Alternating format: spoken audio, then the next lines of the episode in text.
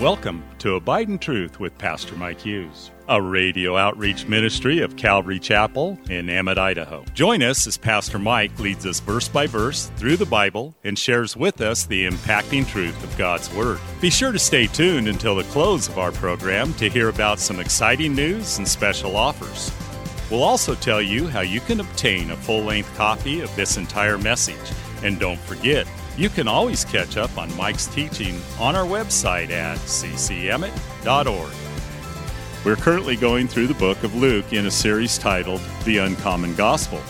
So grab your Bible, turn up the volume, and follow along with us. Here's Pastor Mike. Luke chapter 9, verse 46, and a message titled Power Struggle. You guys have power struggles. Power struggles at home, with your kids, with your spouse, with your at your work. You know, what is it within us that drives us, some of us, maybe not all of us, but drives us to achieve or drives us to win? And sometimes other people get kind of pushed to the side because of that. I don't know. I mean, that's definitely in me. I know that I love to play board games, but I don't love to play board games because I lose.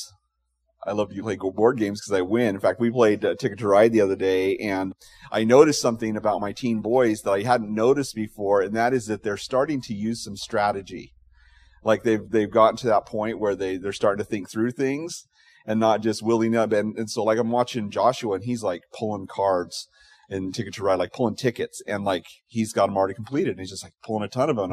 I'm like, I don't have nearly as many as him, and I'm just kind of stressing out, but I'm banging it out, you know. But he had all these short routes. I had this really, really long routes, and then I was starting to complete those, and I dominated. And I don't tell you that story because I lost. I tell you that story because I won. I want you all to know that I won. But then the next day, it was Friday, we played Cover Your Assets. I did not name that game. We played that game, and they took all of my assets. They bankrupted me, and it was like the three of the boys against me, and I'm like, what in the world? This is awful. And so I was telling the group last night there's going to be a rematch, and there was a rematch after church last night. And I had $640,000, and the rest of them had like less than $100,000 or $200,000 maybe, but I just dominated them. I figured it out. But anyway, I don't know what it is in the human condition that makes us want to win, to win over everyone else or to be the best. But as we look at our text today, we're going to see Jesus with his disciples, and he teaches them what this attitude really is and what it really should be, at least for the Christian, at least pertaining to the kingdom of God. So if you're able, will you stand with me?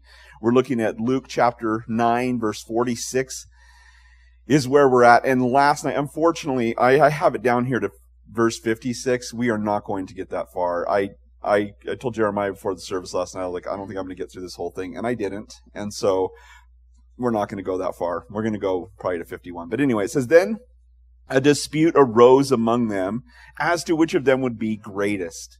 And Jesus perceived the thoughts of their hearts, took a little child and set him by him, and said to them, whoever receives this little child in my name receives me. And whoever receives me, and whoever receives him who sent me. For he who is least among you all will be great. Now John answered and said, Master, we saw someone casting out demons in your name, and we forbade him because he does not follow with us. But Jesus said to him, do not forbid him, for he who is not against us is on our side. Now it came to pass, when the time had come for him to be received up, that he steadfastly set his face to go to Jerusalem. And he sent his messengers before him, before his face, and as they went, they entered the village of the Samaritans to prepare for him. But they did not receive him because his face was set for the journey to Jerusalem. And when his disciples, James and John, saw this, they said, Lord, do you want us to command fire to come down from heaven to consume them, just as Elijah did? But he turned and rebuked them and said, you do not know what manner of spirit you are of, for the Son of Man did not come to destroy men's lives, but to save them. And they went to another village. And Father, I just pray that you would just give us grace this morning as we get into your word and as we unpack some of these concepts, Lord, that we would have a heart of submissiveness to you, Lord. Lord, just giving you a little bit of time right now, Lord, just to give you permission to change our hearts this morning, to give you permission to do what it is that you want to do within each of our hearts and our lives. And I pray, Father, as we talk about these things and we talk about the drive to win, the drive to be the best, I pray that you would help us to have your heart and your mind when it comes to the kingdom of God on these matters. We love you and praise you. In Jesus' name, amen. You may be seated. So the disciples have had a front row seat to some pretty amazing things. Of course, they've seen people healed. They've seen demons cast out. They've seen, some of them got to see the Holy Spirit fall as a dove upon Jesus at his baptism. And since then, it's been lepers cleansed and demons cast out and lame people walking. It's been pretty amazing. Last time we saw that his disciples were going up on a mountain and seeing Jesus transfigured, like everything went white, you know, his face shining like the sun, his clothes like lightning. I mean, pretty stark and amazing description of what they got to see. And then the Father speaking. Now, of course, those disciples were told, don't tell anybody. And so as they came down the mountain, kind of on this high of everything that had happened there up on the mountain, they find the other disciples struggling over this young man who is filled with a demon and not able to cast out this demon. And so Jesus, of course, rebuking his disciples, saying, "You faithless generation, how long will I put up with you?"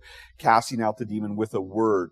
Now, as everybody was kind of celebrating the fact that this young boy had been delivered, now he's free, Jesus then, in just a really strange timing and strange way, turns to his disciples and in verse 44 said this, "Let these words sink down into your ears, for the Son of Man is about to be betrayed into the hands of men." But they did not understand this saying, and it was hidden from them, so they did not perceive it, and they were afraid to ask him about this saying. So this is the third time that Jesus had said something like this, the third time that Jesus was talking about him going to the cross.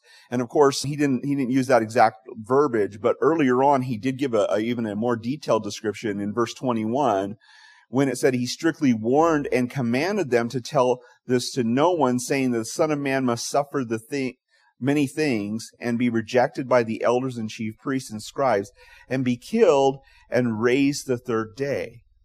And so what Jesus was preparing for was his real mission. His real mission, and yet this still wasn't the whole story. The whole story was, you know, I'm going to, you know, die, bury, be raised again, and then the Holy Spirit is going to outpour on the church, and that's when they're going to be his witnesses. And so he tells them not to tell anyone. In fact, even after his resurrection, he'd say, "Don't tell anyone, but go to Jerusalem and wait." And they waited for 10 days until they received the Holy Spirit, because without the Holy Spirit, they couldn't be witnesses for him. And so this is an interesting thing that Jesus is telling them, because he is telling them about the true mission and the true purpose as to why he came to this earth. Not to heal sick people, not to help all the hurting people, not to give everyone a better life, not to make life better for the world. And I think that as we look at Jesus and coming into this world and all the things that he did, if his mission was to, you know, help all the helpless and to heal all the sick and to cast out the demons of everybody, if that was his purpose, then it's been an utter failure so far. But that wasn't his purpose. What was his purpose? I guess that's the big question, because you look at the world and things are falling apart still. And as we even look at the world now, with everything that's happening in Ukraine and all the things that are happening around the world in the last 2 years of pandemic and everything, everybody's been freaked out. What was Jesus' real mission? And what is the purpose of all this? And why are we here? And what's going on? Well, it's very simple, and actually God didn't waste any time explaining to us what his plan was going to be, and that is found in Genesis chapter 3, when the serpent deceived the woman, Satan deceived the woman to disobey God, and sin came into the world, and the man and the woman fell under the condemnation and the bondage of slavery to the devil. That God promised that he would send the seed of a woman, a virgin-born son, a male child, who would crush the head or the authority of the serpent. that he would release the bondage of slavery that man was brought under in the Garden of Eden, and that he, by his death, would pay for the death, Jesus being the lamb that was slain from the foundation of the world, we read in Revelation chapter 13, that he would pay the penalty of death that was due on the day that Adam and Eve took the fruit off the tree, and reconcile the scales of heaven as he hung on the tree and died in their place and in every single person's place who would say yes to Jesus. And so Jesus died for our sins. He took the penalty of sin, and that was his purpose, was to bear the weight of the sin of the world, and that he would make a way for anyone who was willing, anyone who would say yes and receive him. It tells us in John chapter 1, verse 9, that to all that would receive him, he gives the right to become the children of God. And that's who we are once we've accepted Jesus Christ. Thanks again for listening to Abide in Truth with Pastor Mike Hughes. If you would like a copy of today's sermon in its entirety, call us at 208-365-0991 or send us a text at 208-991-2756. Be sure to mention today's date.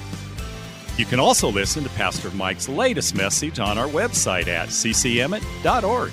And don't forget to search for Calvary Chapel Emmett on iTunes and YouTube. Remember to hit subscribe when you're there.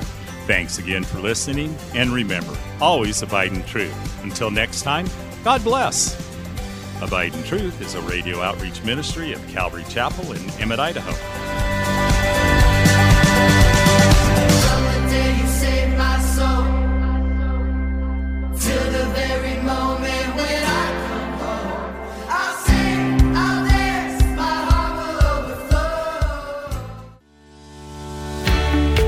Calvary Chapel of Emmett would like to invite you to watch our services live on Facebook. You can watch us every Sunday morning at 8:30 or 10:30. Just go to our page, Calvary Chapel of Emmett, and scroll down for the live service. It is an interactive experience. While on our page, feel free to watch previous Sundays as well. So join Calvary Chapel Emmett Sunday morning at 8:30 or 10:30 on Facebook. We look forward to seeing you.